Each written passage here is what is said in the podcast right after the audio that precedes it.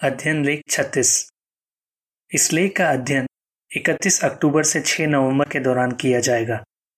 विषय, नेकी करने का इरादा पक्का कीजिए। ये लेख मती पाँच के छह पर आधारित है, जहाँ लिखा है, सुखी है वो जो नेकी के भूखे प्यासे हैं। गीत नौ, यहोवा हमारा राजा है। एक झलक, ये दुनिया बुरे लोगों से भरी पड़ी है। लेकिन कई नेक लोग भी हैं, जो ऐसे काम करते हैं जो यहुआ की नज़र में सही है। ज़रूर आप भी उनमें से एक होंगे। आप ऐसे काम इसलिए करते हैं, क्योंकि आप यहुआ से प्यार करते हैं, और यहुआ को नेक काम पसंद है। इस लेख में हम जानेंगे कि नेकी क्या होती है, और नेक काम करने से क्या फ़ायदा होता है। हम ये भी जानेंगे कि नेक काम करने का अपना इरादा हम और पक्का कैसे कर सकते हैं? पैराग्राफ एक। सवाल। यूसुफ के साथ क्या हुआ? लेकिन उसने क्या किया? यूसुफ पोतीपर के घर में काम करता था। एक बार पोतीपर बाहर गया हुआ था। तब उसकी पत्नी ने यूसुफ से कहा, मेरे साथ सो। उस वक्त वो उसे नहीं देख रहा था। और वो जानता था कि अगर वो अपनी मालकिन की बात ना माने तो वो उसका जीना मुश्किल कर देगी। फिर भी उसने साफ़ मना कर दिया। पोतीपर की पत्नी उसके पीछे पड़ी रही, लेकिन यूसुफ उसे मना करता रहा। वह ऐसा क्यों कर पाया? उसने कहा, भला मैं इतना बड़ा दुष्ट काम करके यहुआ के खिलाफ पाप कैसे कर सकता हूँ? उत्पत्ति उनतालीस का सात से बारह। पैराग्राफ दो। सवाल, यूसुफ को कैसे पता था कि व्यभिचार करना पाप है? यूसुफ को कैसे पता था कि व्यभिचार करना यहुआ की नज़र में एक दुष्ट काम है? मूसा का कानून तो करीब 200 साल बाद दिया गया, जिसमें यह आज्ञा दी गई थी, तुम व्यभिचार न करना। निर्गमन बीस का चौदह। भले ही यूसुफ के पास कानून नहीं था, पर वो यहुआ को जानता था। उसे पता था कि यहुआ ने एक आदमी और एक औरत की शादी करवाई थी।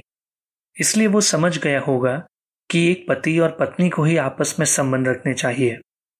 उसने ये भी सुना होगा कि जब दो मौकों पर उसकी परदादी सारा पर दो आदमियों ने नज़र डाली तो यहुआ ने कैसे उसकी हिफाजत की? उसकी दादी रिपका के साथ भी कुछ ऐसा ही हुआ था, और तब भी यहुआ ने उसे बचाया। इन सब बातों के बारे में सोचने से यूसुफ समझ गया होगा कि व्यभिचार करना यहुआ की नज़र में गलत है। वो यहुआ से प्यार करता था और वही करना चाहता था जो उसकी नज़र में सही है, इसलिए उसने ये गलत काम नहीं किया। पैराग्राफ तीन। सवाल। इस लेख में हम क्या जानेंगे? आप भी ज़रूर अच्छे काम करना चाहते होंगे, ऐसे काम जो यहुआ की नज़र में सही है। लेकिन हम सब अपरिपूर्ण हैं और कभी कभी दुनिया के लोगों की तरह सोचने लगते हैं और इसलिए कई बार समझ नहीं पाते कि क्या अच्छा है और क्या बुरा।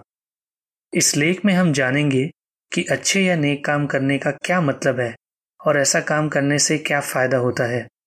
फिर हम ऐसी तीन बातों पर चर्चा करेंगे, जिन्हें ध्यान में रखने से यहुआ के स्तरों को मानने का हमारा इरादा और भी पक्का हो जाएगा।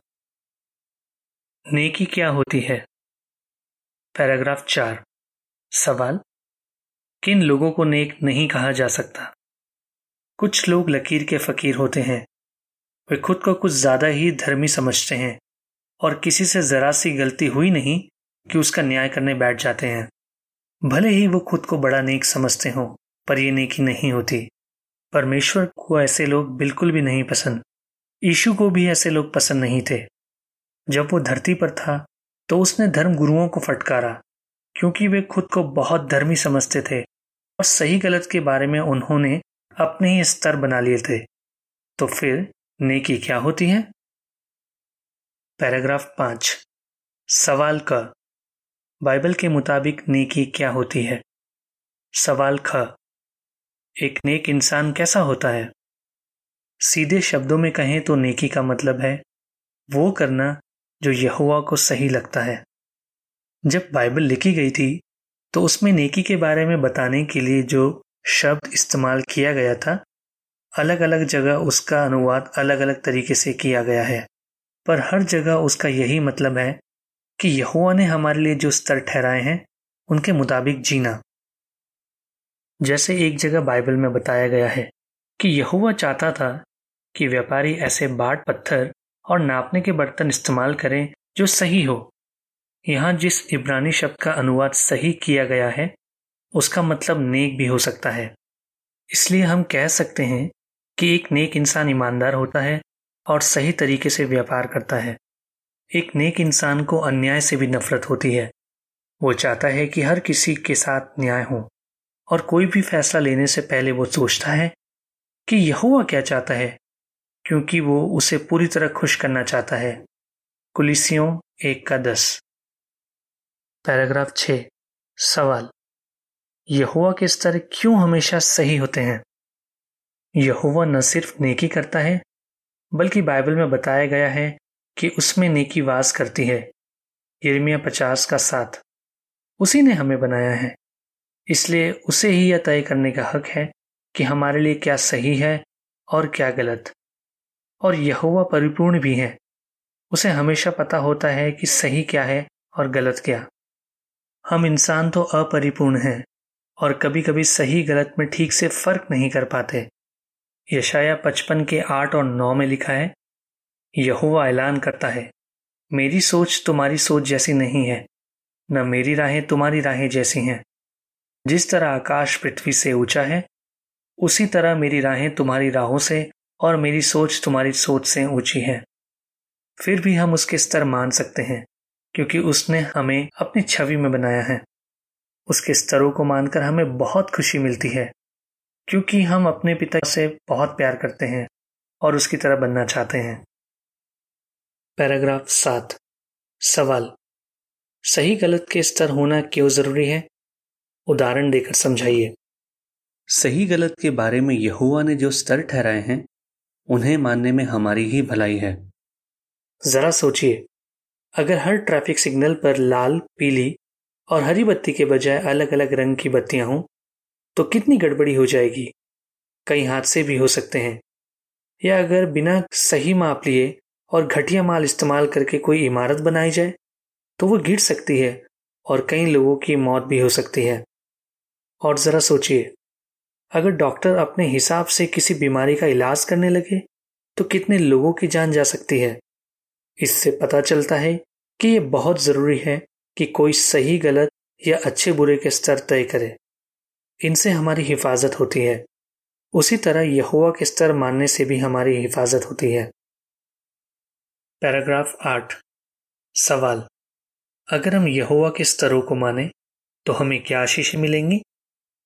अगर हम यहुआ के स्तरों को माने तो वो हमें ढेरों आशीषें देगा। उसने वादा किया है कि नेक लोग धरती के वारिस होंगे और उस पर हमेशा की ज़िंदगी जिएँगे। भजन सैतीस का उनतीस। सोचिए, जब हर कोई यहुआ के स्तरों को मानेगा तो धरती पर कितना अच्छा माहौल होगा।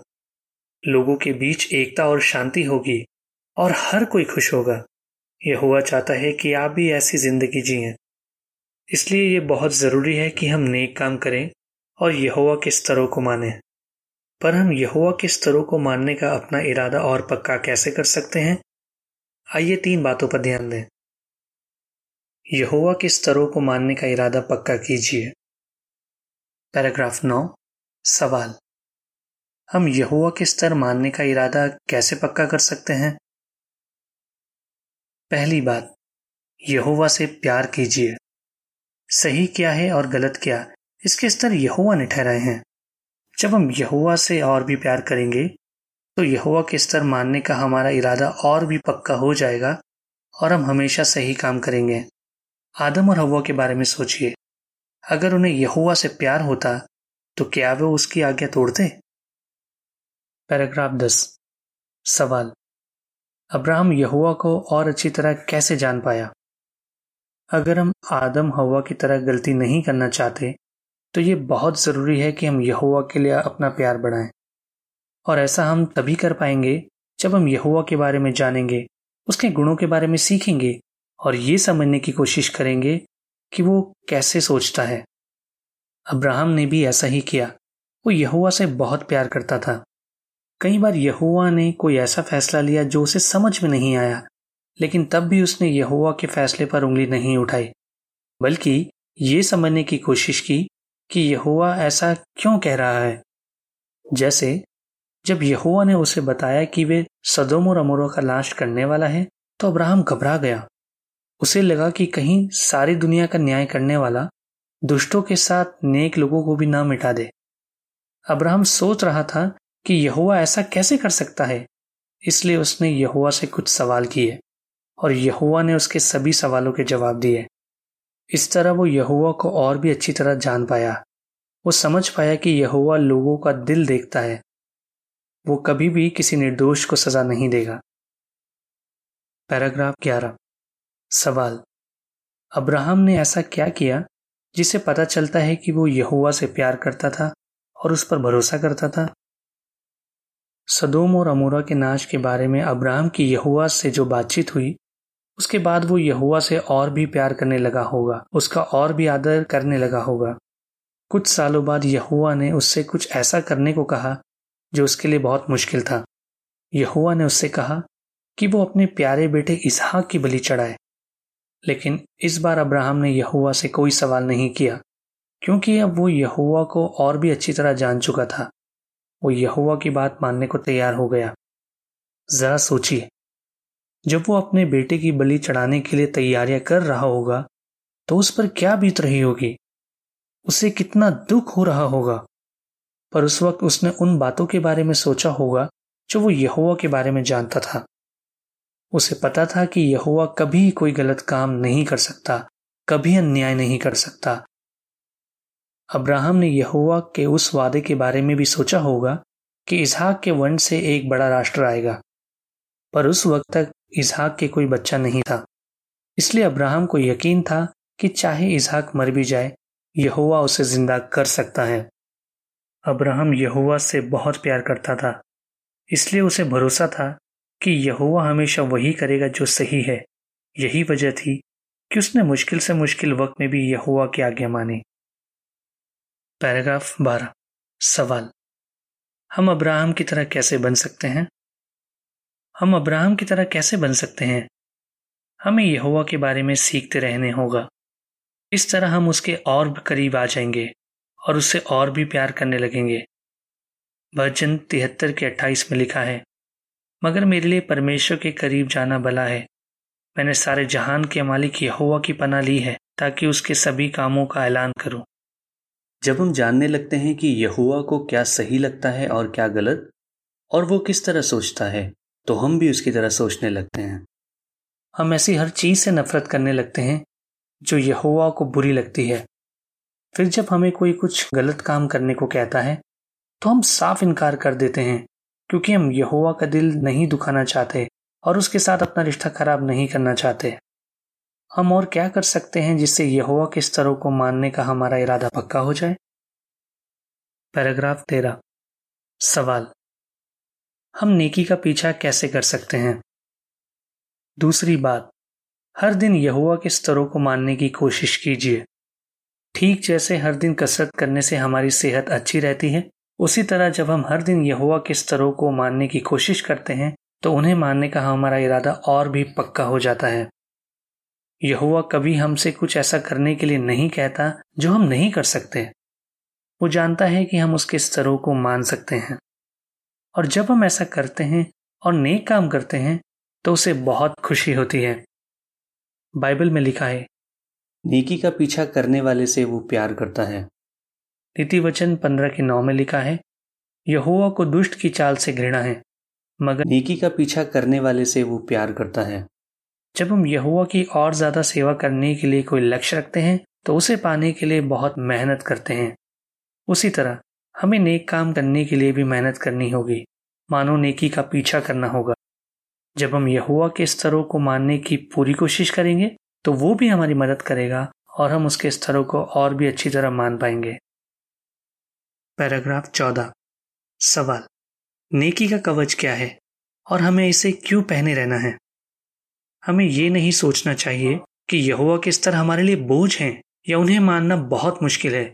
इसके बजाय हमें ध्यान रखना चाहिए कि अगर हम इन्हें हर दिन माने तो इससे हमारी हिफाजत होगी। क्या आपको परमेश्वर के दिए वो हथियार याद हैं, जिनके बारे में पॉलुस ने बताया था? इफिसियों छः के चौदह से अठारह। उनमें से एक था नेकी का कवच, यानी सही और गलत के बारे में यहोवा के स्तर। पुराने जमाने में अगर युद्ध में एक सैनिक कवच पहने रहता था तो दुश्मन के हमलों से उसके दिल की हिफाजत होती थी। उसी तरह, अगर हम नेकी का कवच पहने रहें, यानी यहुआ के स्तरों को माने तो शैतान के हमलों से हमारे दिल की भी हिफाजत होगी। तो हर वक्त नेकी का कवच पहने रहिए। पैराग्राफ पंद्रह। सवाल। आप नेकी का कवच कैसे पहन सकते हैं? नेकी का कवच पहनने के लिए आपको क्या करना होगा? हर रोज कोई भी फैसला लेने या काम करने से पहले सोचिए कि उस बारे में यहुआ के क्या स्तर हैं। अगर आप किसी से बात कर रहे हो कोई गाना सुनने की या मनोरंजन करने की सोच रहे हो या आपका कोई किताब पढ़ने का मन कर रहा हो तो सोचिए इसका मेरे दिल पर क्या असर होगा? क्या यहुआ इससे खुश होगा? या कहीं इसमें कोई ऐसी चीज़ तो नहीं है जो यहुआ की नज़र में बुरी है? जैसे अनैतिकता, हिंसा, लालच करना और सिर्फ़ अपने बारे में सोचना। अगर आप ऐसे फैसले लें जो यहोवा के स्तरों के मुताबिक है तो आप अपने दिल की हिफाजत कर पाएँगे। पैराग्राफ 16 और 17 सवाल यशया 48 के 18 के मुताबिक हम क्यों यकीन रख सकते हैं कि हम हमेशा यहोवा के स्तरों को मान सकते हैं? क्या आपको कभी ये सोचकर चिंता होती है कि आप हमेशा यहोवा के स्तरों को मान पाएँगे या नहीं? अगर हाँ तो यहोवा के उस वादे पर ध्यान दीजिए, जो यशया अड़तालीस के अट्ठारह में लिखा है। वहाँ लिखा है, मेरी आज्ञाओं को ध्यान से सुन, उन्हें मान। तब तेरी शांति नदी के समान और तेरी नेकी समुद्र की लहरों के समान होगी। यहुआ कहता है कि आपकी नेकी समुद्र की लहरों के समान होगी। सोचिए कि आप समुद्र किनारे खड़े हैं। चारों तरफ़ बहुत शांति है और आप देख रहे हैं कि कैसे एक के बाद एक लहरें आ रही हैं। ऐसे में आप क्या ये सोचेंगे कि कहीं ये लहरें आना एक दिन बंद तो नहीं हो जाएँगी? नहीं, क्योंकि आप जानते हैं कि हज़ारों सालों से ऐसे ही आती जा रही है और हमेशा आती रहेंगी। आपकी नेकी भी समुद्र की लहरों की तरह हो सकती हैं। जिस तरह समुद्र की लहरें लगातार आती रहती हैं उसी तरह आप भी हमेशा यहुआ के स्तरों को मान सकते हैं। कोई भी फैसला लेने से पहले सोचिए कि यहुआ को क्या अच्छा लगेगा। और फिर वैसा ही कीजिए। चाहे वो फैसला लेना आपके लिए कितना ही मुश्किल क्यों ना हो, याद रखिए कि आपका पिता यहोवा आपसे बहुत प्यार करता है। वो हरदम आपके साथ रहेगा और आपको हिम्मत देगा, ताकि आप हमेशा उसके स्तरों को मानते रहें। चित्र शीर्षक आपकी नेकी समुद्र की लहरों के समान हो सकती हैं। पैराग्राफ 18 सवाल। हमें अपने हिसाब से दूसरों का न्याय क्यों नहीं करना चाहिए? तीसरी बात। दूसरों पर उंगली मत उठाइए। न्याय करना यहुआ का काम है। हमें यहुआ के स्तरों को मानने की पूरी कोशिश करनी चाहिए, लेकिन हमें कभी दूसरों पर उंगली नहीं उठानी चाहिए। ये नहीं सोचना चाहिए कि वो यहुआ के स्तरों को ठीक से नहीं मान रहे हैं। अपने हिसाब से उनका न्याय करने के बजाय, हमें याद रखना चाहिए कि यहुआ सारी दुनिया का न्याय करने वाला है। उत्पत्ति 18 का 25 यहुआ ने हमें यह अधिकार नहीं दिया है कि हम अपने हिसाब से दूसरों का न्याय करें। यीशु ने भी आज्ञा दी थी, दोष लगाना बंद करो ताकि तुम पर भी दोष न लगाया जाए। मती सात का एक। फुटनोट। कुछ मामलों में मंडली के प्राचीनों को न्याय करना पड़ता है। जैसे तब जब किसी ने कोई गंभीर पाप किया हो। लेकिन ऐसा करते वक्त प्राचीन याद रखते हैं कि वो किसी का दिल नहीं पढ़ सकते और वो यहोवा की तरफ़ से न्याय कर रहे हैं। इसलिए दूसरों का न्याय करते वक्त उनकी यही कोशिश रहती है कि वो यहुआ के स्तरों को ध्यान में रखें और यहुआ की तरह न्याय करें। वो दूसरों से हद से ज़्यादा की उम्मीद नहीं करते, भेदभाव नहीं करते और जब मुमकिन हो तो दया करते हैं। फुटनोट समाप्त। पैराग्राफ 19 सवाल। यूसुफ जानता था कि यहुआ को ही न्याय करने का हक है, इसलिए उसने क्या किया? जरा एक बार फिर यूसुफ के बारे में सोचिए। वो एक नेक इंसान था, पर उसके भाइयों ने उसके साथ बहुत बुरा किया। उन्होंने उसे मारा पिटा, उसे गुलामी करने के लिए बेच दिया, और अपने पिता को यकीन दिला दिया कि यूसुफ मर चुका है। सालों बाद यूसुफ दोबारा अपने भाइयों से मिला। उस वक्त तक वो मिस्र का एक बहुत बड़ा अधिकारी बन चुका था। इसलिए वो चाहता तो अपने भाइयों से बदला ले सकता था। उन्हें सजा दिलवा सकता था। उसके भाइयों को अपने किए पर पछतावा था। लेकिन उन्हें लग रहा था कि यूसुफ उनसे बदला लेगा। मगर यूसुफ ने उनसे कहा डरो मत। भला मैं क्यों तुम्हारा न्याय करूँगा? क्या मैं परमेश्वर हूँ? उत्पत्ति पचास का पंद्रह से इक्कीस। यूसुफ ने अपने भाइयों का न्याय नहीं किया। उसे पता था कि यहुआ को ही न्याय करने का हक है। पैराग्राफ बीस और इक्कीस। सवाल, हमें भाई बहनों और दूसरे लोगों के साथ किस तरह पेश आना चाहिए? यूसुफ की तरह हमें भी याद रखना चाहिए कि न्याय करने का हक सिर्फ़ यहोवा का है, यह हमारा काम नहीं है। हमें पूरी तरह नहीं जान सकते कि किसी भाई या बहन ने कोई काम क्यों किया। हम उनका दिल नहीं पढ़ सकते, सिर्फ़ यहोवा ही इरादों को जान सकता है।